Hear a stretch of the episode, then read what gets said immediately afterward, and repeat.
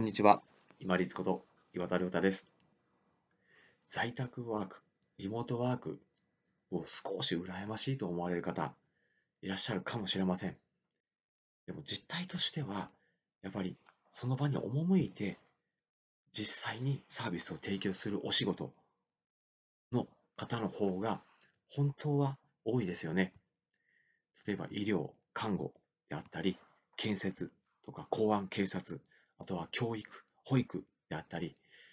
建設とかもそうですよね。そういった業種、職種というのは、やっぱり直接赴いてサービスを提供するものだからこそ、実態として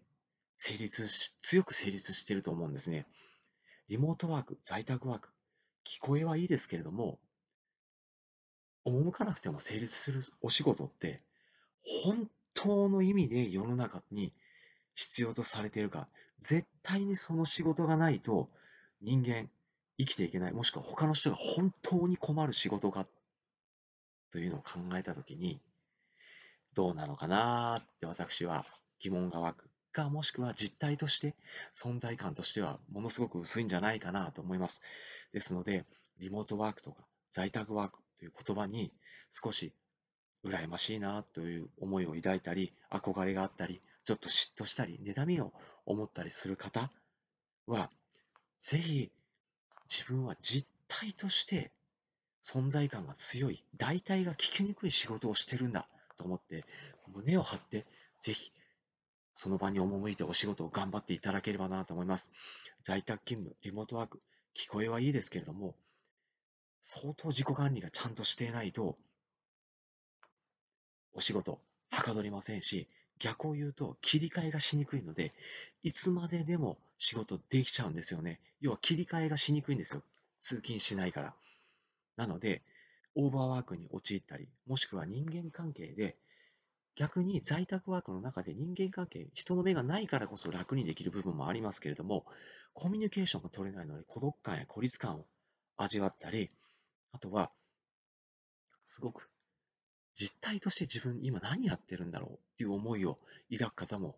増えてます。実際に赴いて、そしてサービスを提供しないと成立していない職種、業界でお仕事されていらっしゃる皆さん、ぜひ実態として自分は代替が効かない仕事をしてるんだと思って胸を張っていってください。そして通勤途上で自分の気持ちを切り替えながら、ぜひ安全に行ってご自宅に戻られていただければなと思います。実態として代替が聞きにくいお仕事をされていらっしゃるっていうのは、本当に胸を張っていただきたいと思いますし、誇りに思っていただければなと思います。大変かと思いますが、私、両方経験してるんですね。児童福祉施設でお手伝いをしているところもありますので、実際に赴かないとお仕事成立しません。在宅ワークもしてますけれども、デメリットも非常に多いです。人間関係、希薄になりますし、自己管理をちゃんとしてないと成立し得ませんし、在宅ワーク、リモートワークになり得ないお仕事されていらっしゃる皆さん、ぜひ一緒に胸を張って堂々と誇りを持って、そして通勤をして、赴いて、しっかりお仕事の実態として提供して、で実態の感覚として充実感、満足感を得て、そして毎日、一日頑張ったぞと。自分にご褒美をあげてくださいね。ご褒美のあげすぎにはちょっとご注意を。皆さんのことを応援してます。一緒に頑張りましょう。本日もご清聴いただきましてありがとうございました。皆様にとって一日良い日となりますように。これにて失礼いたします。